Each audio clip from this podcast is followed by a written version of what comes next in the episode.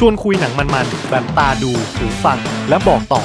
ยกขบวนหนังมาแบบบ็อกเซตให้คุณไปตามเก็บครบทุกประเด็นกับผมปู้กูลลิสในโชว์ไทม์พอดแคสต์เอาล่ะครับสวัสดีครับทุกๆคนยังอยู่กับผมกู้คูลเลอร์ลิสและนี่คือรายการโชว์ไทม์ by Mission to Pluto นะครับสำหรับโชว์ไทม์ใน อี พี นี้เนี่ยหนังที่ผมจะยกขึ้นมาพูดคุยกันนะครับนั่นก็คือหนังเรื่องจูโน่ครับก็เป็นหนังที่มีอายุค่อนข้างจะมากแล้วนะหลักสิบกว่าปีด้วยกันก็เป็นหนังปีสองพันเจ็ดนะครับนำแสดงโดยอลันเพจนะครับซึ่งน่ารักมากนะในหนังเรื่องนี้นะครับเรื่องราวมันเป็นยังไงคอนเซ็ปต์มันเป็นยังไงเดี๋ยวเรามาลงรายละเอียดกัน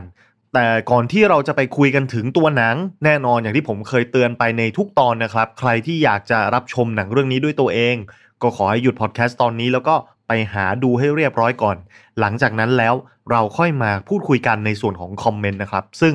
ในตอนนี้เนี่ยผมเชื่อว่ามีประเด็นให้เราศึกษามีประเด็นที่น่าสนใจให้เราพูดถึงกันมากพอสมควรเลยทีเดียวเอาล่ะเมื่อเราเตือนกันเรียบร้อยแล้วนะครับก็อย่ารอช้ามาพูดคุยกันถึงรายละเอียดของหนังกันเลยดีกว่าแต่ความพิเศษของตอนนี้ก็คือโชว์ไทม์ อี พี นี้ครับสนับสนุนโดยสัตสีแอคเนโซเจลแต้มสิวปราบสิวและบำรุงผิวทันทีจากสัตสีก็ต้องขอบคุณผู้สนับสนุนผู้แสนน่ารักนะครับในที่สุดก็ให้โอกาสเรานะได้รับใช้ได้บริการกันเพราะฉะนั้นคุณผู้ฟังก็อย่าลืมไปสนับสนุนผลิตภัณฑ์ของสัตสีแอคเนโซด้วยนะครับขอบคุณมากครับเอาล่ะเรื่องราวของจูโน่นั้นเป็นยังไงมันเป็นเรื่องของเด็กสาววัยรุ่นคนหนึ่งที่มีชื่อว่าจูโน่นะอายุสิบหกปีเธอไปมีเพศสัมพันธ์กับเพื่อนชายคนหนึ่งในโรงเรียนแล้วก็เกิดผิดพลาดกลายเป็นการท้องขึ้นมาเรื่องราวของจูโน่ก็คือการที่เด็กวัยรุ่นคนหนึ่งจะจัดการรับมือกับปัญหานี้อย่างไรในช่วงชีวิตหัวเลี้ยวหัวต่อในเหตุการณ์ที่สุดแสนสำคัญโอ้โหถ้าเรื่องนี้นะเป็นประเด็นที่เกิดขึ้นในสังคมไทยเนี่ยซึ่งก็ไม่ใช่ว่าไม่เคยเกิดนะมันก็มี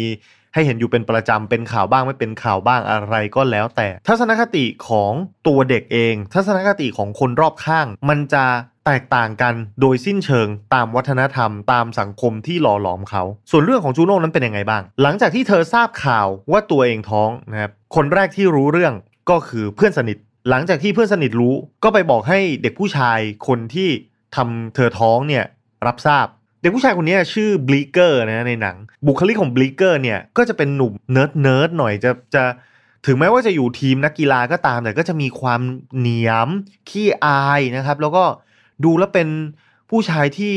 เด๋อๆดาๆผิดกันกับจูโน่ซึ่งดูแล้วเป็นผู้หญิงที่ค่อนข้างมั่นใจในตัวเองรู้ว่าตัวเองต้องการอะไรแล้วก็ลงมือทำหลังจากที่เพื่อนสนิทรู้แล้วตัวผู้ชายรู้แล้วจูโน่ก็พยายามที่จะจัดการปัญหานี้ด้วยตัวเองครับความคิดแรกของเธอเลยก็คือทำแท้งเธอพยายามที่จะไปติดต่อหาคลินิกที่สามารถให้เธอไปทำแท้งได้แล้วเธอก็ไปจริงๆนะไปแล้วก็ไปเจอเพื่อนคนหนึ่งไปชูป้ายรณรงค์อยู่หน้าคลินิกบอกว่าอย่าทำแท้งเด็กก็มีชีวิตจิตใจซึ่งจูโน่ก็ออกอาการแบบคือสับสนแล้วก็หงุดหงิดแต่สุดท้ายเธอก็เข้าไปในคลินิกทำแท้งนะครับแต่บรรยากาศที่นั่นน่ะไม่ว่าจะเป็นคนรอบข้างการที่เธอจะต้องมานั่งรอคิวในการพบหมออะไรแบบเนี้ยคือมันเกิดความตึงเครียดขึ้นจนทำให้เธอรู้สึกว่าไม่ไหวละเปลี่ยนใจทนไม่ได้รับไม่ได้ก็เลยไม่ได้ทำเมื่อเธอไม่ได้ทำแท้งการแก้ไขปัญหาของเธอทำยังไงต่อไปเธอพยายามที่จะหาคู่สามีภรรยาที่ต้องการจะรับบุตรบุญธรรมตามการโฆษณาหน้าหนังสือพิมพ์อะไรต่างๆนะว่าเออจะมีพ่อแม่คนไหนที่สนใจจะรับเด็กในท้องของเธอไปไหมซึ่งเธอก็ไปพบกับหนุ่มสาวคู่หนึ่งที่เป็นสามีภรรยากันและประกาศรับเด็กพอดีแล้วดูทรงแล้วเออมันใช้ได้ก็อาจจะเป็นพ่อแม่ที่วัยรุ่นหน่อยอะไรทำนองนี้นะครับจูโน่รู้สึกถูกใจถูกชะตาก็เลยเลือกอ่ะเป็นพ่อแม่คู่นี้เสร็จแล้วเธอก็ไปบอกพ่อแม่ของเธอจูโน่ไปบอกพ่อแม่ของเธอว่าป้าม้าหนูท้องนะครอบครัวของจูโน่เนี่ยก็จะมีสมาชิกอยู่ด้วยกันสี่คนก็คือเป็นคุณพ่อเป็นแม่เลี้ยงนะเป็นคุณพ่อที่แต่งงานใหม่แล้วก็จะมีน้องสาวอีกหนึ่งคนน้องสาวก็จะยังเด็กมากนะครับทั้งพ่อและแม่ของจูโน่รับฟังเรื่องนี้อย่างนิ่งมากนิ่งมากจริงๆนิ่งจนโอ้โหผมคิดว่ามันคงมีแต่ในหนังอะที่จะนิ่งขนาดนี้คือลูกสาวตัวเองมาบอกว่าหนูท้องค่ะพ่อแล้วพ่อก็แบบช็อกแต่ไม่มีอาการเลยเลยไม่โวยวายไม่ด่าทอลูก ไม่ตบตีลูกไม่อะไรทั้งนั้นซึ่งตัวภรรยาเขาก็คือแม่เลี้ยงของจูโน่เนี่ยก็อาการคล้ายๆกันก็คือค่อนข้างจะนิ่งแล้วก็สงบพอสมควรซึ่งทุกคนก็มีการปรึกษากันว่าเออโอเคตกลงว่าจะใช้วิธีมอบบุตรให้เป็นลูกบุญธรรมของคนอื่นแล้วพ่อเนี่ยจะเป็นคนที่อาสาพาจูโน่ไปพบกับพ่อแม่บุญธรรมคู่นั้นก็มีการเดินทางไปหากันทุกฝ่ายได้มีการพบกันเพื่อที่จะเหมือนกับเซ็น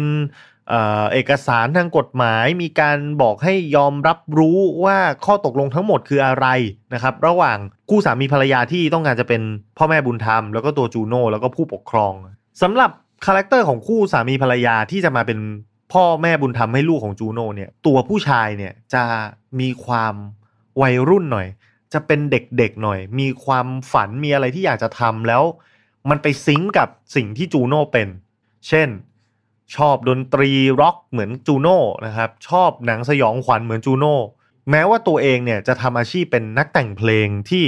แต่งเพลงโฆษณาอะไรแบบนี้ซึ่งมันเป็นเพลงที่แต่งง่ายๆทำง่ายๆแต่รายได้มันดีใช่ไหมฮะแต่เขามีความฝันอยากจะเป็นแบบวงร็อกเดินสายออกทัวร์เป็นนักดนตรีทำนองนั้นไปแต่เขาก็ถูกเหมือนกับถูกจำกัดด้วยวัยด้วยหน้าที่ความรับผิดชอบว่าโอเคฉันแต่งงานแล้วฉันเป็นสามีแล้วฉันก็ต้องทำอะไรที่มันเลี้ยงชีพได้อะไรทำนองนี้ในขณะที่ตัวภรรยาเนี่ยก็จะเป็น working woman ครับดูเป็นผู้หญิงที่เพียบพร้อมหน้าตาก็สวยดูแล้วก็เป็นครอบครัวที่มีฐานะทำงานเก่งอะไรทำนองนั้นเพราะฉะนั้นทั้งสองคนก็เลยดูเป็นพ่อแม่บุญธรรมที่เหมาะสมดีนะครับก็มีการเจรจาว่าจะมีการรับบุตรบุญธรรมด้วยระบบเปิดนะครับระบบเปิดในที่นี้หมายความว่าอะไรหมายความว่าพ่อแม่ที่รับบุตรไปเนี่ยจะมีการส่งอัปเดตให้กับแม่ตัวจริงว่าลูกโตแล้วนะลูกทำอะไรมาอะไรแบบนั้นนะก็คือจะเหมือนกับทุกฝ่ายรู้ร่วมกันรับรู้ร่วมกันว่าเด็กคนนี้เติบโตด้วยลักษณะอะไรยังไงแต่จูโน่ก็บอกว่าไม่เอาไม่อยากรู้ขอเป็นระบบปิดระบบปิดก็คือปิดบังตัวตนนะครับจะไม่รู้ว่าตัวแม่จริงๆเนี่ยคือจูโน่ก็คือยกลูกให้เขายกขาดไปเลยนะฮะซึ่งก็เป็นการตัดสินใจที่มันก็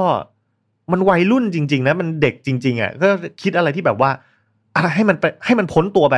ก็เป็นอันว่าจบอะไรแบบนี้ก็คือปัญหาเคลียร์แต่เรื่องราวเนี่ยมันก็มามีชุลมุนวุ่นวายหลังจากนั้นก็คือหลังจากที่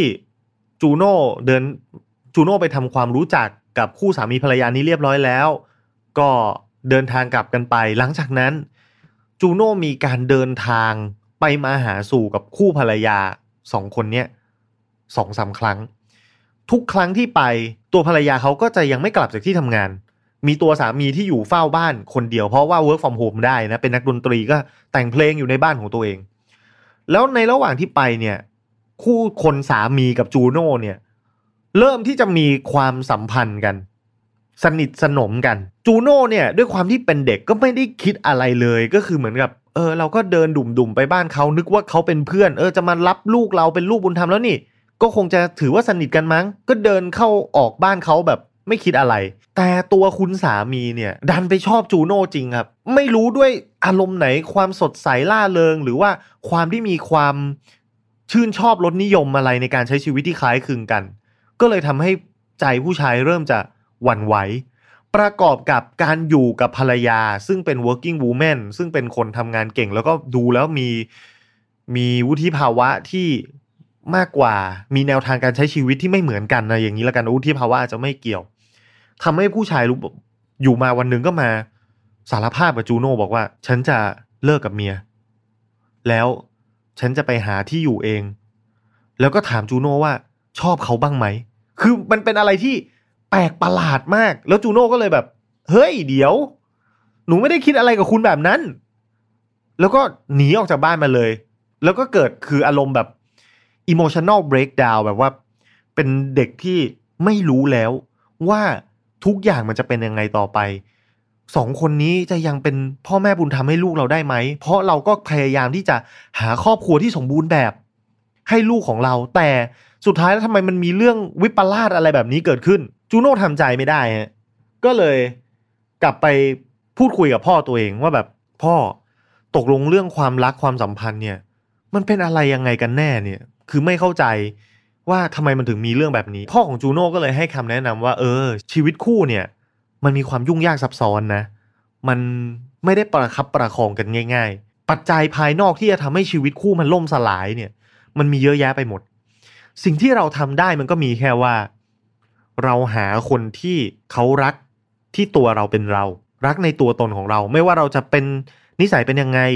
อยู่ในสภาพไหนจะหล่อจะสวยจะแก่จะหนุ่มจะอ้วนจะผอมเขารับในสิ่งที่เราเป็นได้และเขามีความสุขเมื่ออยู่กับเราเสมอเราทำได้แค่นั้นจูโน่เมื่อคิดแบบนี้ก็มาคิดย้อนไปถึงตัวเองก็ทำให้คิดถึงพ่อของลูกนะที่เป็นแฟนกับเธอก่อนที่ไปมีอะไรกันจนเธอตั้งท้องขึ้นมาเนี่ยนะฮะก็คิดว่าเออฉันอยากจะคบกับผู้ชายคนนี้นี่แหละเพราะว่าผู้ชายคนนี้เขาคิดว่าจูโน่เนี่ยเป็นคนที่น่ารักมาโดยตลอดขนาดว่ามีลูกด้วยกันท้องด้วยกันผู้ชายยังบอกว่าเออถ้าเกิดว่าลูกคลอดออกมาแล้วอ่ะเราคบเป็นแฟนกันต่อก็ได้นะเออคืออะไรแบบนี้จูโน่ก็เลยโอเค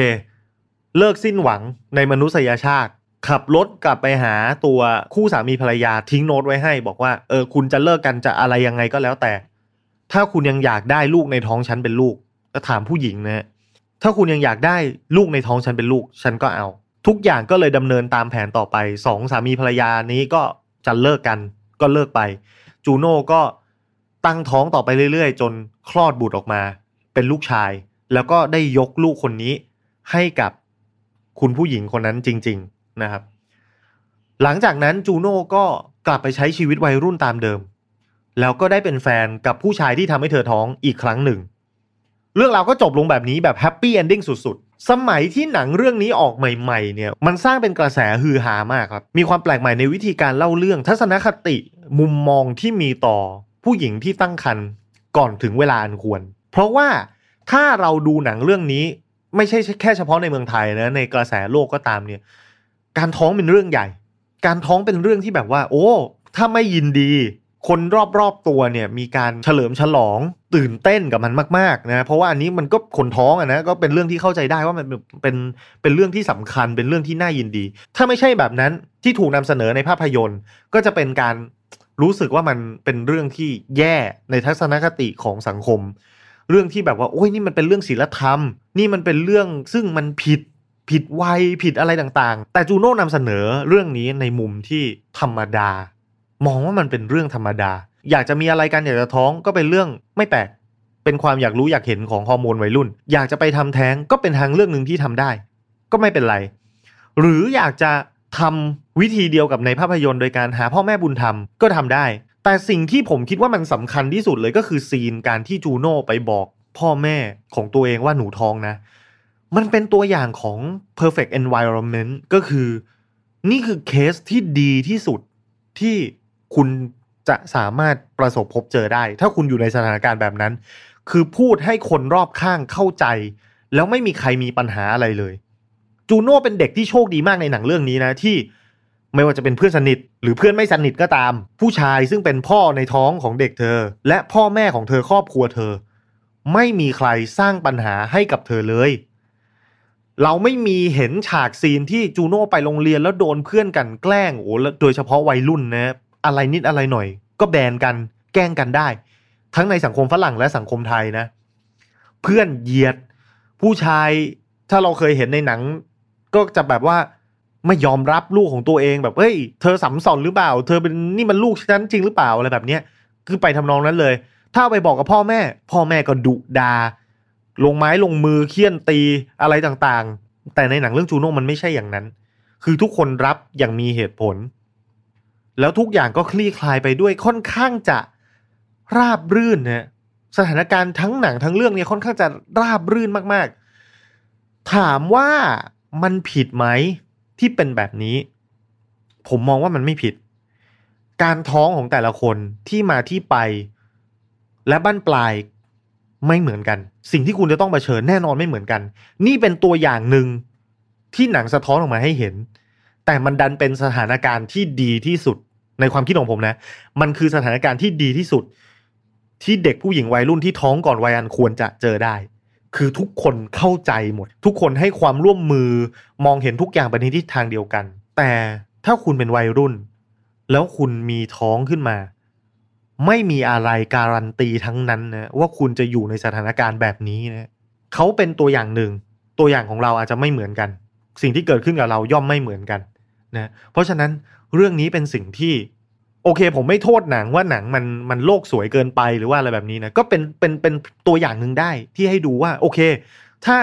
เราเป็นมุมมองในผู้ใหญ่เราควรที่จะรับมือกับสถานการณ์อย่างนี้อย่างมีสติและมีเหตุผลมากที่สุดรวมไปถึงคนอื่นๆรอบตัวผู้ที่ต้องประสบเหตุแบบนี้ก็ต้องรับอย่างมีสตินะครับแล้วก็คำนึงถึงความเป็นมนุษย์คำนึงถึงจิตใจคำนึงถึงความดีงามคุณค่าในสังคมมิตรภาพอะไรต่างๆคือปฏิบัติต่อกันอย่างให้เกียรติอย่างมีเกียรตินั่นคือสิ่งที่มุมมองในผู้ใหญ่และคนรอบข้างควรจะนำไปคิดแต่สำหรับในมุมมองของเด็กวัยรุ่นความอยากรู้อยากเห็นความอยากรู้อยากลองหรือแม้แต่เซ็กส์มันไม่ใช่เรื่องผิดนะไม่ผิดอะไรเลยคือผมไม่ได้เห็นว่าเออมันจะต้องเป็นอยู่กันผัวเดียวเมียเดียวต้องแต่งก่อนแล้วค่อยท้องได้อะไรอย่างนั้นอ่ะผมว่าโลกสมัยใหม่มันเปลี่ยนไปมากแล้วผมยอมรับนับถือเด็กที่มีความมั่นใจในตัวเองเด็กที่รู้ว่าฉันต้องการอะไรฉันอยากทำอะไรหรือไม่รู้แต่อยากจะลองก็ไม่ผิดอะไรเพียงแต่ว่า consequence ผลของมันเป็นสิ่งที่ทุกคนจะต้องพึงพิจารณาอย่างถี่ถ้วนที่สุดถ้าคุณจะท้องคุณคุณอยากมีเซ็กส์คุณต้องรู้ว่าเซ็กส์มันก่อให้เกิดอะไรตามมาบ้างการท้องการติดต่อโรคเพศสัมพันธ์ภาระหน้าที่การกระทบกระเทือนต่อชีวิตวัยรุ่นของคุณการศึกษาของคุณการงานของคุณหรืออะไรต่างๆจริงๆแล้วก็ไม่ใช่แค่เด็กนะฮะก็คนในทุกวัยทุกระดับทั้งนั้นนะเรื่องเกี่ยวกับความเป็นไปได้ไหมว่าเราจะถูกกลั่นแกล้งประเภทว่ามีการถ่ายภาพเก็บไว้